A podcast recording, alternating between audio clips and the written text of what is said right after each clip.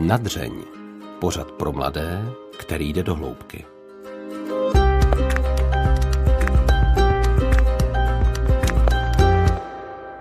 Za splněný sen by se dalo označit 70 minut, které mi pro natočení tohoto rozhovoru věnoval muž malého vzrůstu, ale velkého srdce. S lehkou nervozitou jsem v jedno pracovní dopoledne vstupoval do jeho pražského bytu a nechal se uvést do knihami obložené pracovny. Na počítači měl zřejmě rozdělanou nějakou práci. Z rádia zněla politická diskuze na veřejnoprávní rozhlasové stanici. V okamžiku mi bylo jasné, že ačkoliv Petr Pithart už vzhledem ke svému věku a zdraví neobjíždí veřejné akce a nemluví na pódiích, aktuálním děním žije a má nám stále mnoho co říci.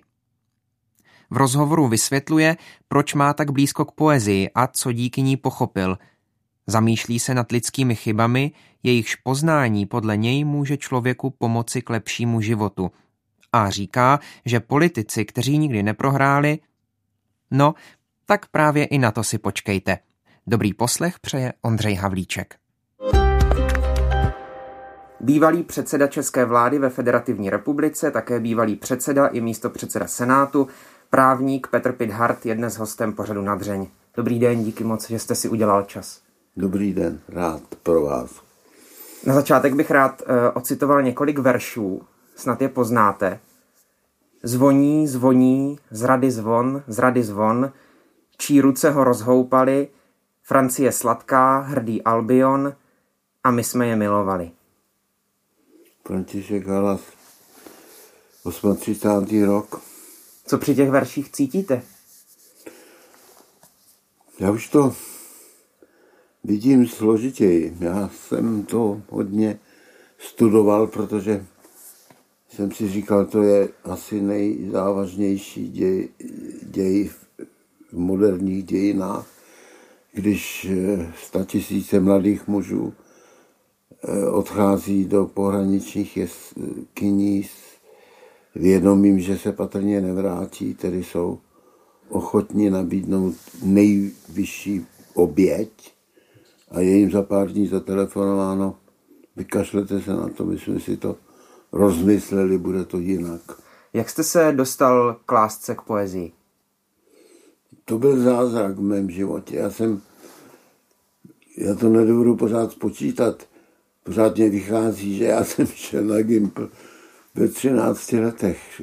Narodil jsem se 41 a v 53. jsem začal eh, chodit na gymnázium, ale rodiče odjeli v diplomatických službách do Jugoslávie a já jsem byl povinně umístěn v internátě ministerstva zahraničí jako vlastně rukojmí, tam nás bylo spousta.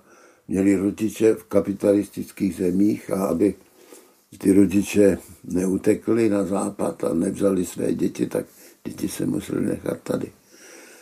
A ten internát byl veden hrozně přísně a na primitivní úrovni. V podstatě nás nutili jenom sportovat až do únavy hrát fotbal a dělat si denní řády a oni je kontrolovali. No v době, kdy se člověk probouzí, jako gymnaziální léta jsou taková citlivá a rozhodující, tak já jsem byl úplný ta, tabula ráza, nebo řeknu to česky úplný blbec. Já jsem nečet žádný knihy. Já jsem přišel na právnickou fakultu a nevěděl jsem nic. Neměl jsem žádné představy o světě, ale muselo ve mně dřímat něco, často o tom teď přemýšlím. Já jsem se najednou vrhl na poezii. Já jsem přečetl během dvou, tří let celou českou kus světové poezie. Eh, bloudal jsem se po antikvariátech do nekonečna. Ale já jsem se taky samozřejmě zajímal o osudy těch básníků. Třeba právě toho Františka Halase. Ale i Seiferta, i těch kteří dělali kariéru. Vítězslava nezval, ale taky zahradníčka, Holana. A já jsem najednou přes ty osudy pochopil, v jaké zemi žiju, v jakém režimu žiju, to, to, jsem, to mě do té doby na ně neměl kdo říct. Já jsem byl opravdu jako bezprizorný.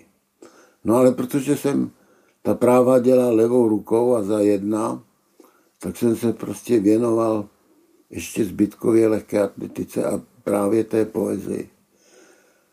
A ve třetím ročníku mě redakce Univerzity Karlovy, 14 denníků, si mě vyhmátla a, a taky asi proto, že ta redakce byla na právnické fakultě. A udělala mě editorem, členem redakce přes poezii. A, tak já jsem redigoval poezii v tomto nebezvýznamném časopise tenkrát.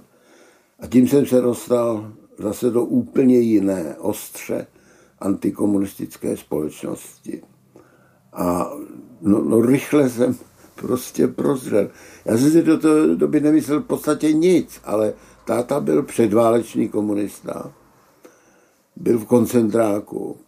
A když potom eh, mě řekli v 19 na prvním ročníku na fakultě, že bych měl vstoupit, tak jsem to pokládal za samozřejmé. To jsem byl ještě jaksi zahalen mlami. Eh, já jsem se, to bylo opravdu prozření. Eh, takže ta poezie, poezie, poezie rozrazila tu mlhu. Poezie. A já jsem ani neměl žádného mentora, rádce, jako mývají. Já jsem to všechno dělal sám. Bydlel jsem sám v prázdném bytě po rodičů, to zase byla výhoda. Měl jsem času, chodil jsem sice do hospody, ale ne pořád, jako mý spolužáci. Měl jsem hodně času a no úplně mi to prostě sebralo a já jsem byl za tři roky názorově hotov. Já jsem se od té doby vůbec nezměnil. Já jsem žádné politické představy nemusel korigovat. A přitom do té doby jsem měl buď žádné, nebo úplně, úplně pomatené. To je tedy poměrně zásadní obrat během tří let. František Halas v tom zpěvu úzkosti, o kterém jsme mluvili, píše, a vy jste to sám říkal o velké zradě. Eh, kdybychom to převedli na váš život, vy jste zažil ve svém životě od někoho ve svém okolí nebo od nějaké skupiny mm, zradu, která by se dala přidovnat, nad kterou by se dal složit podobný zpěv úzkosti? No, tak to je silné slovo. Po okupaci, když pak v roce 69 a 70 začaly čistky na fakultě, já jsem s tím samozřejmě počítal a taky jsem byl mezi prvními, který musel odejít. No mrzelo mě to a u některých lidí, kteří se toho účastnili, jsem to pokládal, ale to je silné slovo, prostě zrada, no. Oblíbený můj učitel byl v prověrkové komisi. Já jsem nebyl ani vyloučen z komunistické strany, já jsem odešel sám. A oni to nějak ne, nezaregistrovali a omylem inscenovali ještě prověrku. To jsem se právě vrátil z tříměsíčního pobytu v Oxfordu, což bylo takové ještě jedno prozření. Pak už žádné nebylo. Tak já jsem se vrátil z Oxfordu, jsem nechtěl zůstat emigrantem, mohl jsem tam zůstat s rodinou, měl bych tam domeček, bylo to úplně ideální místo. A jsem ani na vteřinu nezapochyboval, že se musím vrátit, že se tady co si rozdělalo v těch 60. letech, že já jsem na to měl svůj podíl jako redaktor literárních novin, posléze literárních listů. To byl vůči eh, týdenník u nás, naprosto jednoznačně 360 tisíc výtisků že jsme něco rozdělali a já jsem u toho byla, že se musím prostě vrátit k tomu a taky si nést ty důsledky. Takže jsem se vrátil, byly ty prověrky a eh, já jsem jim neřekl, pánové, neblbněte, já už jsem byl už. A u toho byli právě lidé, u kterých mě to strašně mrzelo. A říkal jsem si, máš to zapotřebí. Tak to bylo asi to, co se nejvíc blížilo zradě. Ale já jsem to tak nebral. Už jsem měl senané místo čerpače úvodních zdrojů a svým způsobem, svým způsobem jsem se na to těšil. Byl to život Maringoce po Čechách, pravidla vždycky v lůně přírody. No a já jsem byl odhodlán to, co jsem v té Anglii dopochopil, honem sepsat, taky jsem té Maringoce eh, napsal svoji první knihu Obrana politiky. Takže já jsem, já jsem nebyl nešťastný, já jsem si ne, nestěžoval. To všechno bylo logické, to nemohlo dopadnout jinak. Zrada to bych nemohl říct. No a v politice potom, no, to je s tím slovem, prosím vás, šetřeme. Kolikrát samozřejmě zklamání, nedopadne to, jak jste se domluvili, mrzí vás to na ty lidi, na ty strany, ale já bych to zrada schovával na opravdu velké příběhy. Ne, ne, to mě nepotkalo. Já jsem žil v prostředí, které bylo do té míry homogenní, že mě neměl kdo zradit. Na té fakultě mě opustili kolegové, s kterými jsem zase nebyl nějak spjatý. Ne, ne, ne, zrada, ne. Mluvil jste o svém studiu práv, o tom, jak jste zvládal studium levou, levou rukou, e, zkoušky e, vždy za jedna. A zároveň jsem četl někde v rozhovoru s vámi, že vás škola vlastně ani tak moc nebavila, že vás to moc ne. nezajímalo. A tak e, tomu úplně nerozumím. Jestli jste byl Ale takový... na práva jde mnoho lidí a vždycky šlo, kteří nevědí, co mají e, Já jsem na tom stejně, ano. No, tak vidíte. jsem na tom stejně, ale e, přece jenom nerozumím tomu e, té souvislosti, že vás ta škola zároveň nebavila a zároveň jste měl e, to odhodlání studovat tak perfektně, aby všechny zkoušky byly no, za jedna. protože jsem tři neděle před každou zkouškou skutečně zaklekl a učil jsem se mno 12 hodin a snad jsem se uměl učit. No pár předmětů mě bavilo, ústavní právo mě bavilo, politologie samozřejmě nebyla, sociologie nebyla, ale ústavní právo kapitalistických zemí, ústavní právo socialistických zemí, eh, historie, i ta právní, eh, mě dokonce bavila ekonomie kapitalismu, protože ji dobře přednášel Edvard Němeček. Tak pár předmětů mě bavilo, ale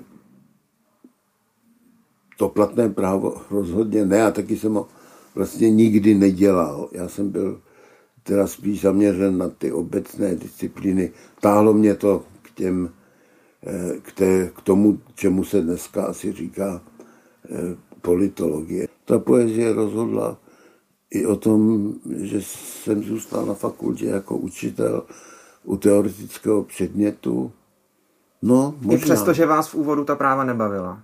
No ta, to platné právo mě nebavilo. Ale to... byl jsem si vědom, že to musím prostě udělat. Taky jsem za to dostal 500 korun za stipendium. Rozumím, mě, mě to právě zaujalo, protože mám pocit, jako bychom dneska už u tolika lidí takové, takové odhodlání neviděli. Přijde mi to vlastně, vlastně dost specifické odhodlání, kdy e, vás ten obor úplně nelákal a přesto jste, jak sám říkáte, byl ochotný tři týdny před zkouškou zakleknout a 12 hodin denně se učit. Tak kde se by vás to, tohle odhodlání bralo? No, nechtěl jsem si kazit prázdniny. E, byl jsem asi si žádostivý. Chtěl jsem si sobě dokázat, že se můžu naučit i něco, co mě, co mě nebaví. Že jsem věděl, že teda trénuju svůj mozek, že to nejsou jenom verše, ale taky přesná slova paragrafů. Ostatně já jsem se tam naučil díky kombinaci poezie a práva formulovat, proto jsem byl schopen napsat řadu knih a e, to, to mě napadlo teď poprvé, že ta kombinace té, té přesné řeči práva, pokud možno přesné, a to je úplně volné, odpoutané básnivé řeči poezie, že to byla docela dobrá kombinace. Možná, že to je u, u, u zdroje mého psavectví. Tahle potřeba sám sobě něco dokázat, myslíte, že vám zůstala potom i dál do života? Ne, já jsem pak už nebyl nějak zžírán nějakými pochybnostmi, kdo jsem, e, co si musím dokázat. Ono už to potom šlo docela hladce. Když jsem se vrátil z vojny, a tam jsem prosím byl 26 měsíců, tak už jsem byl na fakultě, žádný asistent a tehdy můj přítel, starší, posléze ústavní soudce Cepel, který měl na mě dost silný vliv, tak ten mě přesvědčil, to byla raná 60. leta, 63, 4, 5 a už se to tak všechno uvolňovalo, nevědělo se, kde to skončí, jestli průserem hned nebo potom. Že musíme psát do těch literárních novin, když chceme něco ovlivnit. Tam se, tam je, vytváří to veřejné mínění. Já jsem s tím souhlasil a vůbec jsme nevěděli, jak to máme udělat. Tak, no, byla to složitá cesta. Nakonec se mi podařilo tam upíchnout takové odstavečky, rubriky nějakých poznámek a oni ke mně pojali důvěru do té míry, že, že mě dali polovinu úvazku jako ele, no ne jako elevu, já jsem, je to, je to absurdní, ale já jsem měl první a třetí stránku vnitropolitickou, ještě s jedním kamarádem Zdeňkem Pincem, to teda oni byli docela odvážní, ti spisovatelé, Klímové, Baculíkové, kteří byli tenkrát redakce a, redakce a tvořili její jádro. No takže já jsem se, uh, už jsem publikoval před 68. asi pět článků.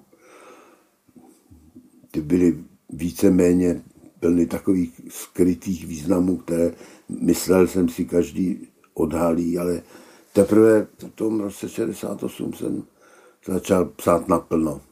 Naprosto naplno. Já jsem teda byl od začátku kritik toho procesu tak, jak jej vedla komunistická strana, takže já už jsem někdy v květnu eh, napsal na první a třetí stránku eh, kritiku toho akčního programu, toho jejich programového textu. No tak to už jsem měl naplno, naplno. Ty noviny byly zakázány, nebo my jsme přerušili v okupaci. A pak byly zakázány, zase obnoveny a pořád jsem tam byl. Takže já jsem se vůbec ničemu nemohl divit při těch prověrkách. Mě neměli za co prověřovat jako člověk, který píše úvodníky do rozdělaných novin, tak samozřejmě končí na fakultě. To, žádný zlom to nebyl. Ještě jeden zlom, jak jsem se vám zmínil, byla ta. Anthony College, postgraduální studium, protože tam mě došlo, jsem netušil, že jsem teda zřejmě konzervativec. A co to je? A získal jsem obrovský obdiv vůči stylu, způsobu anglické politiky a ta obraná politiky, ta knížka, která už vyšla po čtvrté, po třetí, tak to je vlastně obraná politiky na britský způsob. Já musím ovšem s politováním konstatovat, že dneska už by to bohužel neplatilo. Už, už ten obdiv nemám. Ale díky za to, to mě otevřelo oči, co je politika, co je konzervatismus.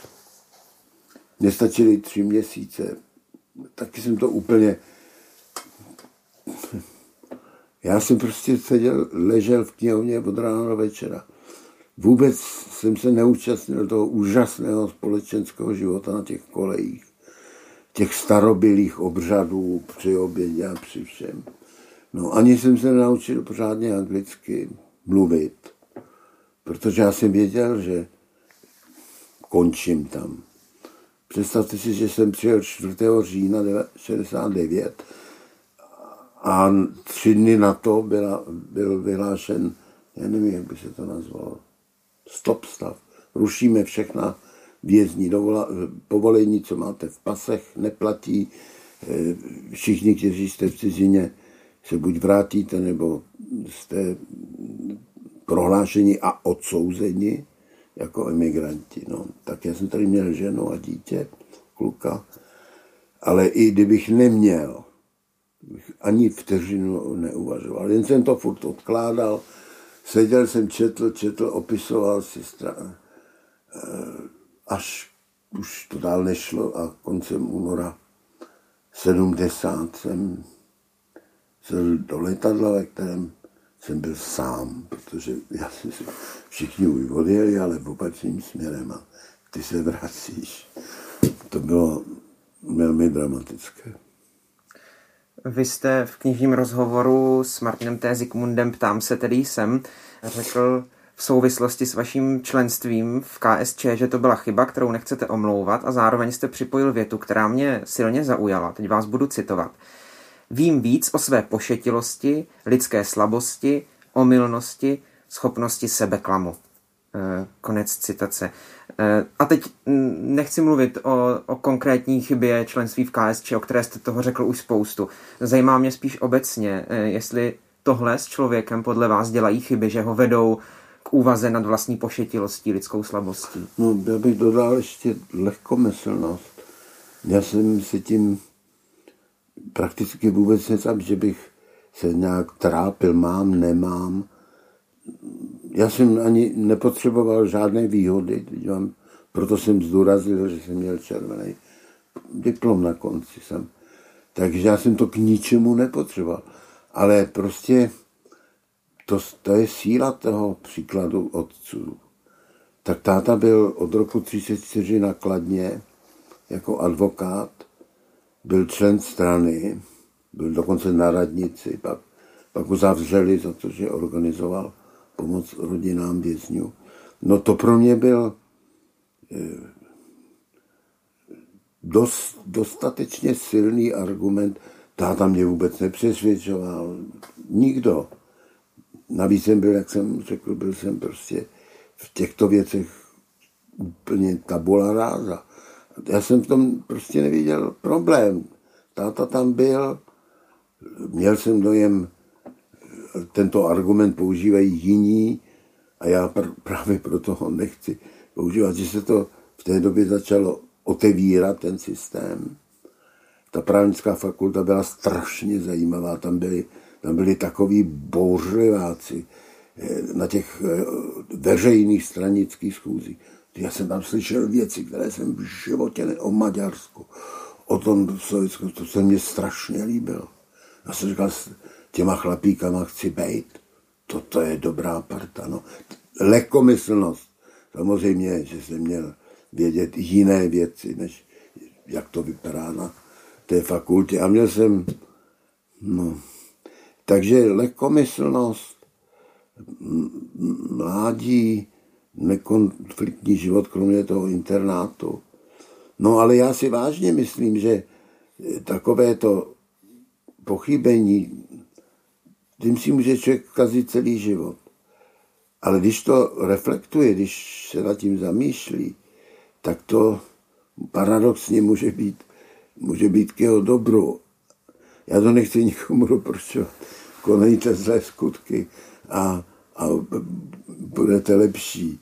To je samozřejmě blbost, ale tak tohle to přece eh, katolíci znají a nejenom katolíci, že to poznání hříchu je strašně cené. Takže dalo by se doporučit, chybujte. Ne, ne. Ale protože budete chybovat, v každém případě všichni budeme chybovat, více nebo méně, taky máte tuhle tu šanci kterou kdybyste žili takový zbabělý život, ani tam, ani tam, eh, to je to, proč eh, vaše řeč budíš ano, ano, ne, ne, ty vlažní budou vyplivnuti.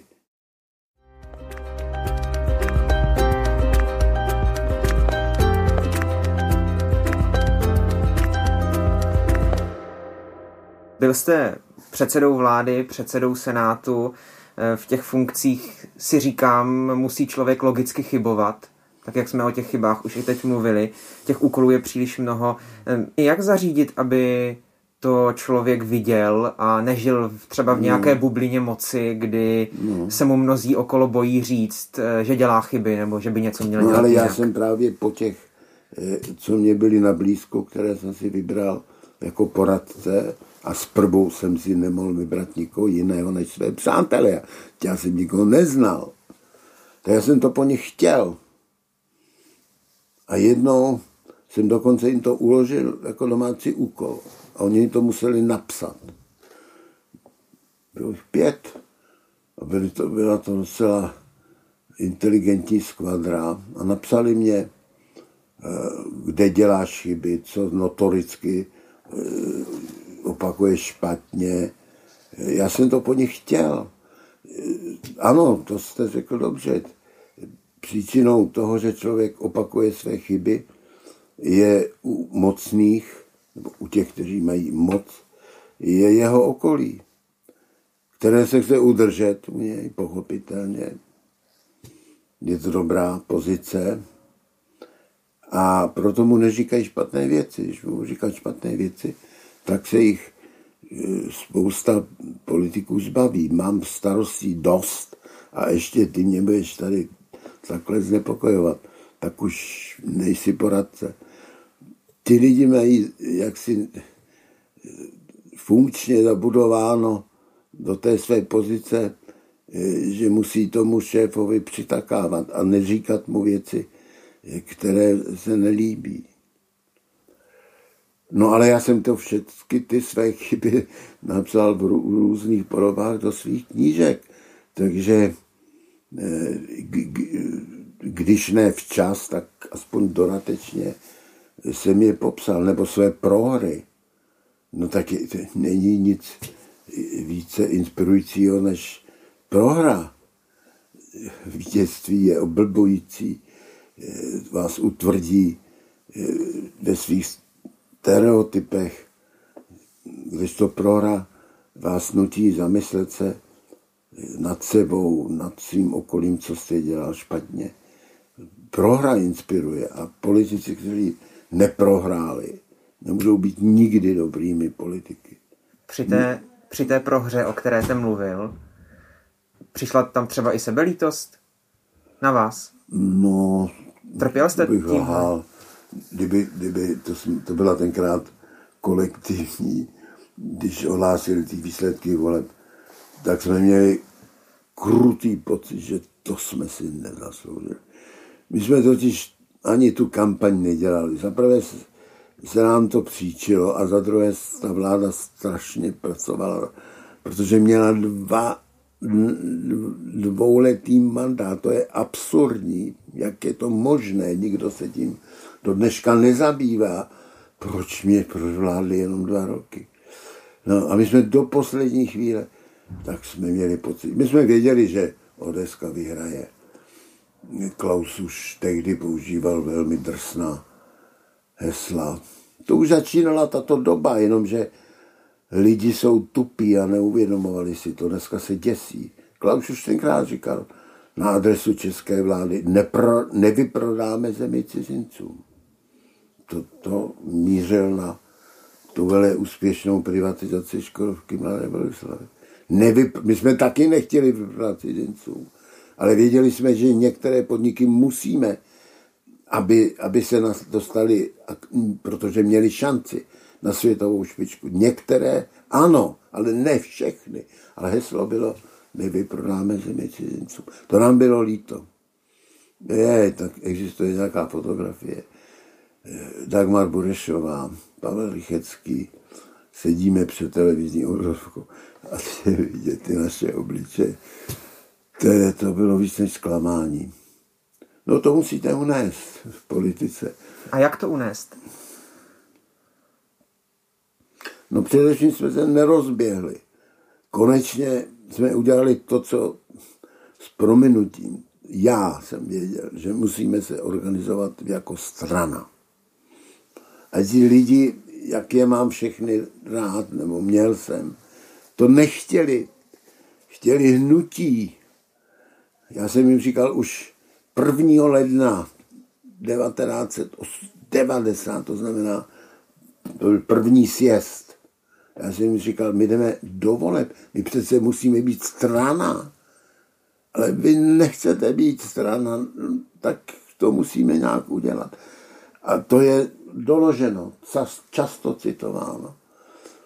Bylo nás hrozně málo, kteří věděli, že hnutí je nebezpečná věc.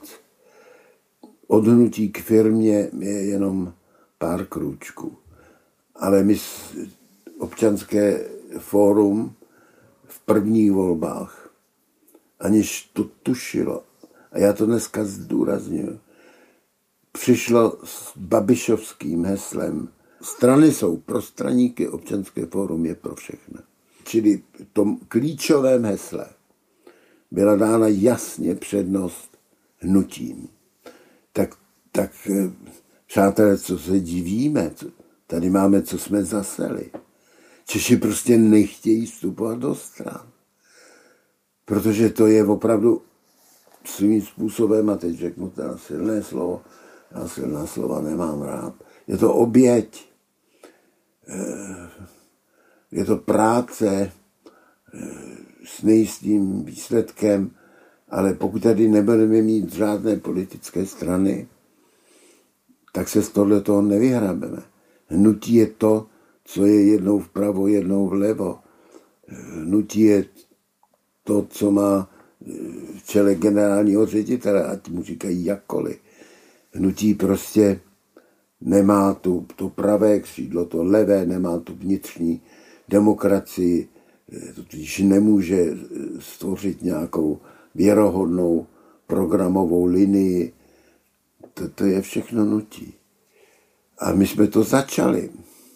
No tak neseme za to zodpovědnost. My jsme lidem řekli, strany jsou fuj, my jsme dobrý. No, my, Havel sice nebyl v čele toho, ale mělo se za to, že je nejmenším zatím a že s tím souhlasí.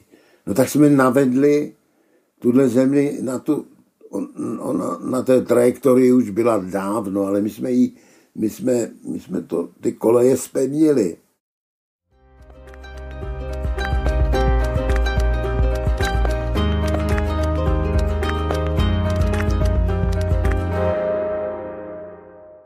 Jsem se chystal na ten náš rozhovor dnešní, tak jsem si vzpomněl na váš projev eh, z Rudolfína v roce 2016. Eh, pamatuju si, že jsem ho tehdy sledoval eh, doma s rodiči v televizi.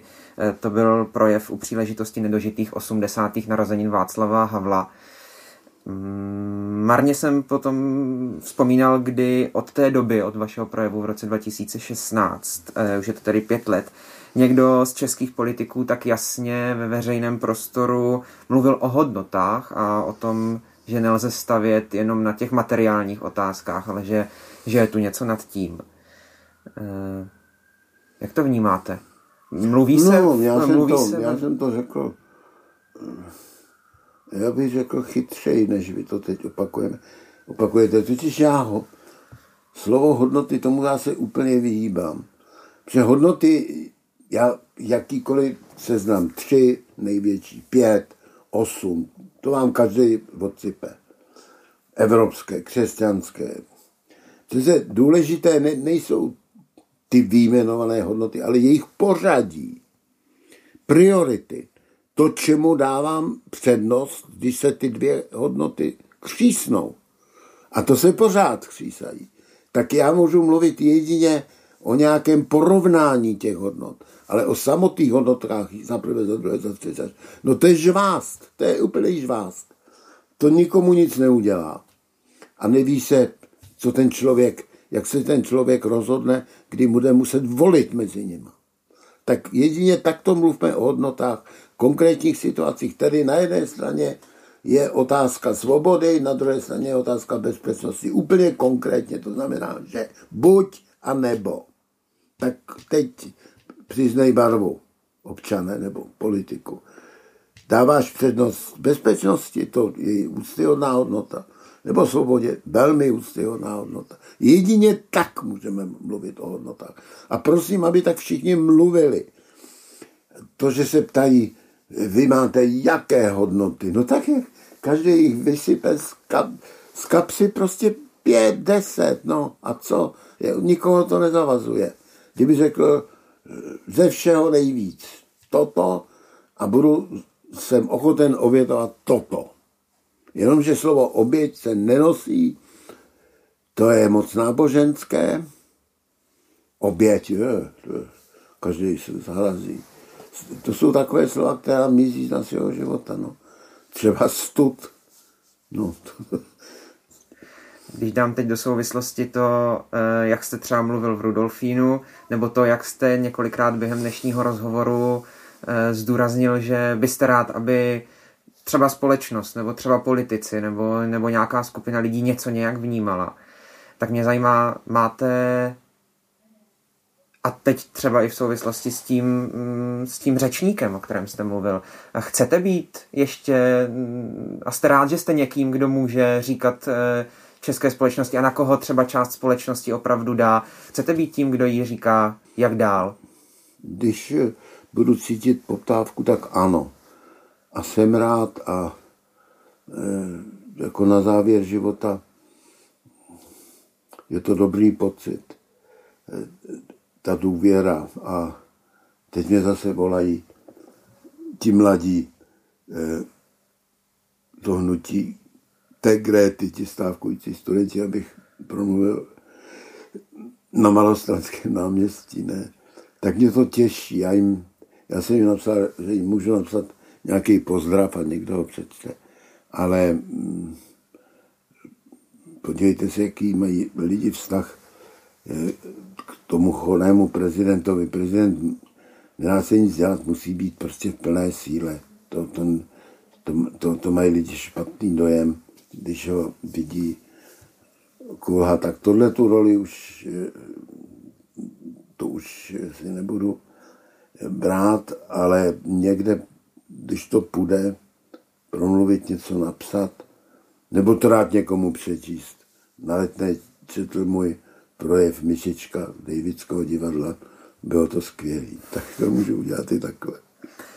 Jaké výzvy dnes podle vás před námi jako před eh, mladou generací stojí? Co je teď úkol mladé generace? No má úkol hrozně těžký. A nejhorší je, že se nedá splnit za života ani té dnesní mladé generace. Musí tu naši obrovskou loď začít přetáčet směrem od té nekonečné spotřeby k nějakému eh, šetrnému vztahu celému našemu okolí, jak živému, tak neživému. Nebo se ta loď potopí. Jenomže ona se nedá otočit prostě. Je příliš veliká, příliš jede rychle, příliš těžká. To, to, to je nevděčný úkol začít otáčet tu loď. No, zaž, zažijou možná otočení o 20-30 stupňů, ale prostě nepodaří se jí přetočit.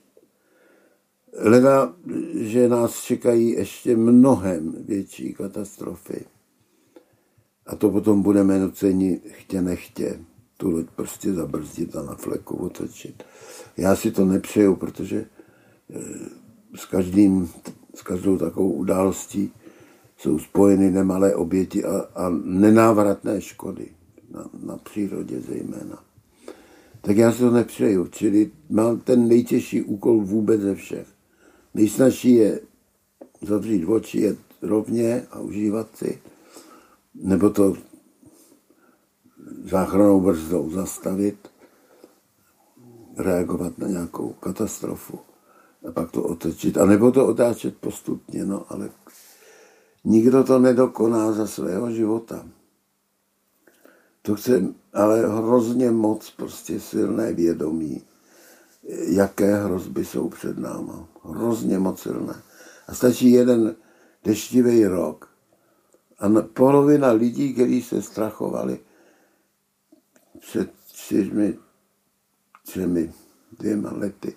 Říkal, no teď prší. No co, to, co to povídají? A dokonce chladněji. Tak to, no.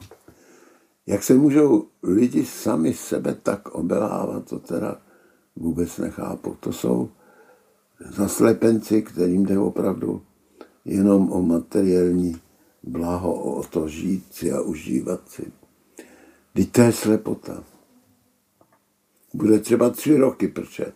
A furt platí, že ta převažující tendence na celém globu je strašné sucho a pálivé vedro. To, je, to, to přece nemůžu popřít. Poslední otázka. Kdybyste se mohl ohlédnout zpět eh, na svůj život a do svých třeba 20, 25, co byste poradil sám sobě do tohoto věku? Co bych poradil sám sobě? No vůbec právě v tom věku, kdy ta osobnost se eh, otevírá, rozvíjí, je sebevědomá, je strašně důležité poslouchat názory těch druhých. Ale skutečně poslouchat.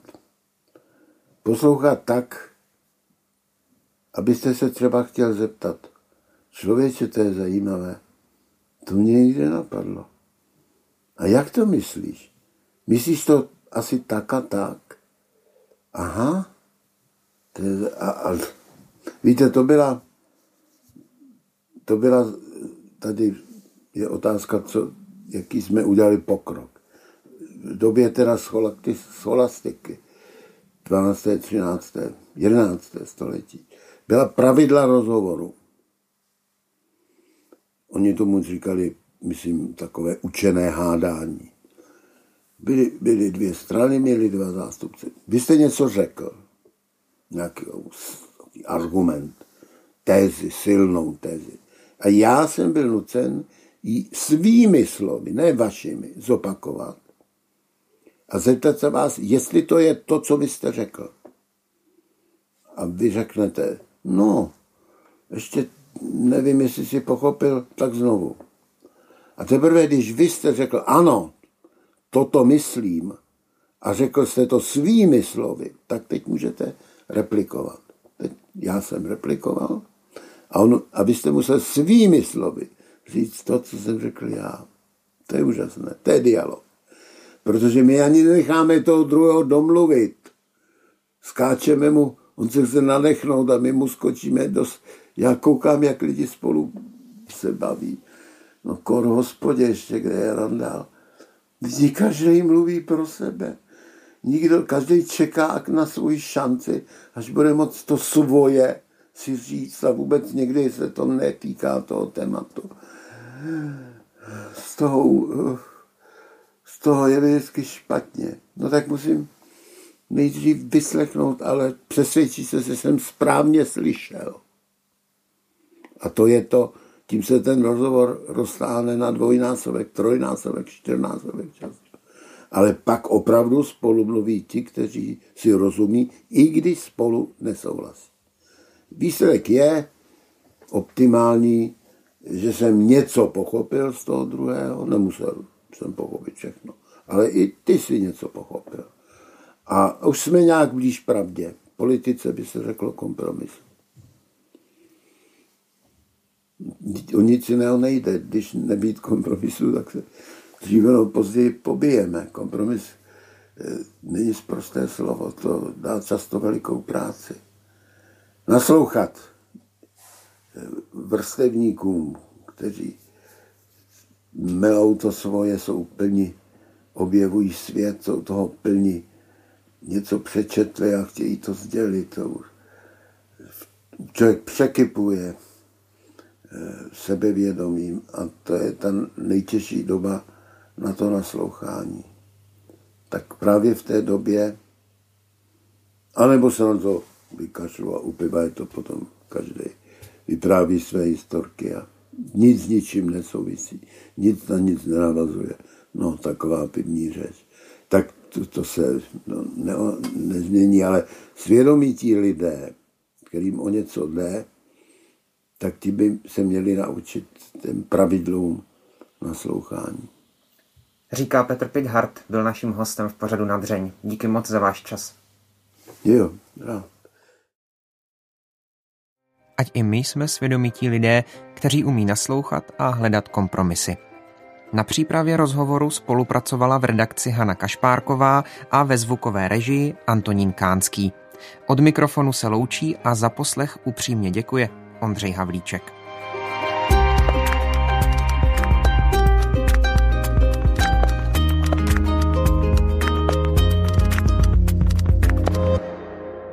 Podcast Nadřeň vzniká na Radiu Proglas, které žije z darů posluchačů.